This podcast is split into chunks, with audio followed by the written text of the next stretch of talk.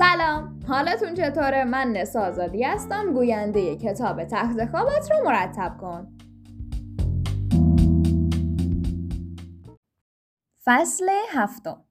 در برابر زورگوها ایست. اگه می‌خوای دنیا رو تغییر بدی در برابر کوسه ها کوتاه نیا. زمانی که خواستیم شنای شبانه چهار مایلی من را شروع کنیم آب خلیج کلمنت بسیار سرد و متلاطم بود. سرباز آموزشی مارک توماس در تلاش بود تا حرکات دستم را هماهنگ کند. با لباس خیس گشاد، یک ماسک و یک جفت کفش قواسی برخلاف جریانی سخت که به سمت جنوب شبه جزیره کوچک حرکت می‌کرد شنا کردیم. نورهای پایگاه دریایی که از آنجا کارمان را شروع کرده بودیم با دور شدن از ساحل کم کم محو شدند. یک ساعت بعد یک مایل از ساحل فاصله داشتیم و ظاهرا در آب تنها بودیم. تمامی شناگران اطراف ما در تاریکی ناپدید شده بودند. می توانستم از طریق شیشه روی ماسک مارک چشمهایش را ببینم. وضعیت او آینه ای از وضعیت خودم بود. هر دو می‌دانستیم که آبهای سانکلمنت پر از کوسه است. نه هر کوسه ای بلکه کوسه سفید بزرگ. بزرگترین و تهاجمی ترین کوسه آدمخوار در اقیانوس. آن شب پیش از شنا مربیان نیروی دریایی نکاتی درباره همه تهدیدهای احتمالی پیش رویمان بیان کردند. در آن آبها کوسه های ببری، کوسه های ماکو، کوسه های کل چکشی و کوسه های خرمنکوب حضور داشتند ولی کوسه ای که بیش از همه ما را میترساند کوسه سفید بزرگ بود.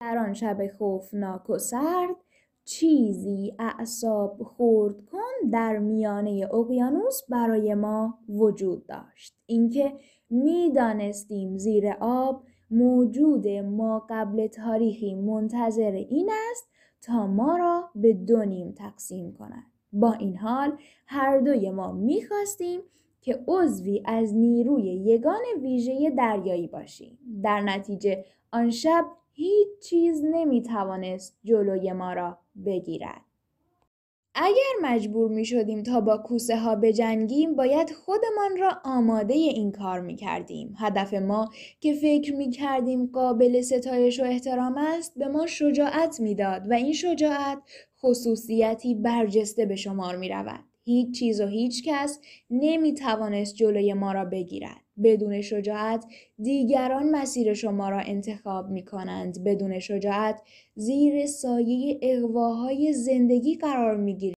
بدون شجاعت انسانها تحت سیطره مستبدان و خودکامه ها قرار می گیرند. بدون شجاعت هیچ جامعه بزرگی شکوفا نخواهد شد. بدون شجاعت زورگوها در جهان رشد می کنند. بدون شجاعت هیچ هدفی به سرانجام نخواهد رسید ولی با داشتن شجاعت شما قادر خواهید بود تا شیطان را زیر پا بگذارید و شکست دهید صدام حسین رئیس جمهور سابق عراق بر لبه تخت تاشوی نظامی با روپوش نارنجی نشسته بود. پس از دستگیری توسط نیروهای ارتش حالا به عنوان یک اسیر ایالات متحده شناخته می‌شد. وقتی در را باز کردم تا رهبران جدید دولت عراق وارد اتاق شوند صدام بلند نشد خندی زد و هیچ نشانه ای از ناراحتی یا سرخوردگی در چهرش دیده نشد. بلافاصله چهار رهبر عراقی از یک فاصله امن سر صدام فریاد کشیدند. صدام با نگاهی تحقیرآمیز لبخندی مرگبار نثار آنها کرد و به آنها اشاره کرد بنشینند. این رهبران جدید با ترسی ذاتی از دیکتاتوری ظالم روی صندلی نشستند. فریاد و اشاره با دست ادامه داشت ولی به آرامی چون دیکتاتور مشغول صحبت بود. با رهبری صدام حسین حزب بعث مسئول مرگ هزاران عراقی شیعه و دهها هزار کرد بود. صدام شخصا تعدادی از ژنرال های ارتش خود را فقط به این بهانه که به وفاداری آنها شک کرده کشته بود. اگرچه من عقیده داشتم صدام دیگر تهدیدی برای مردان حاضر در اتاق نیست رهبران عراقی چندان از این موضوع مطمئن نبودند. در چشمهای آنها ترس کاملا آشکار بود. این مرد قصاب بغداد به مدت چندین دهه کل ملت را مرعوب ساخته بود. شخصیت عجیبش باعث شده بود تا پیروانی با بدترین خصوصیات داشته باشد. آدمکشهای او مردم بیگناه را کشته و هزاران نفر را مجبور کرده بودند تا از کشور فرار کنند. در عراق هیچ کس جرأت به چالش کشیدن این فرد ظالم را نداشت. هیچ شکی نداشتم که این رهبران جدید هنوز هم از قدرت صدام ترس داشتند حتی از پشت میله های زندان.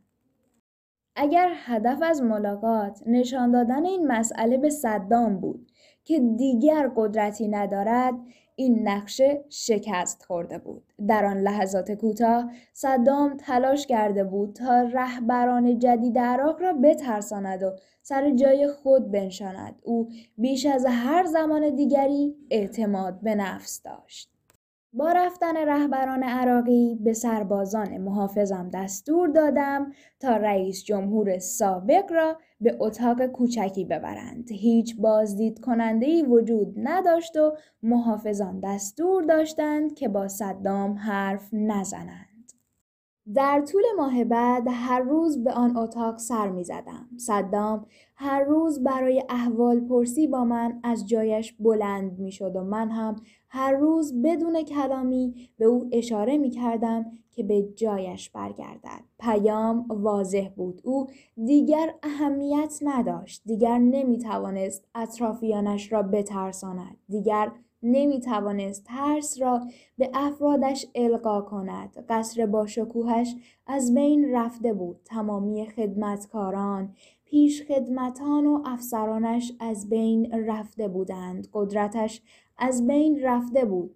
ویژگی بارز فرمانروایی او یعنی همان ظلم و زورگوییش پایان یافته بود. سربازان آمریکایی جوان و شجاع بر استبداد او قدم نهاده بودند و دیگر تهدیدی برای دیگران نبود. سی روز بعد صدام حسین را به یک واحد پلیس نظامی مناسب انتقال دادم و یک سال بعد عراقی ها او را به دلیل جنایت علیه ملت عراق دار زدند. زورگوها همگی مثل هم هستند چه در محیط مدرسه چه در محیط کار یا حکمرانی بر یک کشور با کمک اعمال ترس و وحشت. این افراد بر ترس و ارعاب تکیه دارند. زورگوها قدرت خود را از طریق ترس و ضعف دیگران به دست میآورند. زورگوها مثل کوسه ها هستند که ترس را در آب بو می‌کشند. آنها دور طعمه حلقه می‌زنند تا ببینند آیا طعمه تقلایی می کند یا نه. ضعیف بودن یا نبودن قربانیشان را بررسی می کنند. اگر شجاعت روبرو شدن با این وضعیت را نداشته باشید به شما حمله خواهند کرد. در زندگی برای رسیدن به اهدافتان تکمیل شنای شبانه باید انسان شجاعی باشید. این شجاعت در همه ما وجود دارد. اگر عمق وجودتان را بکاوید انبوهی از شجاعت را خواهید یافت.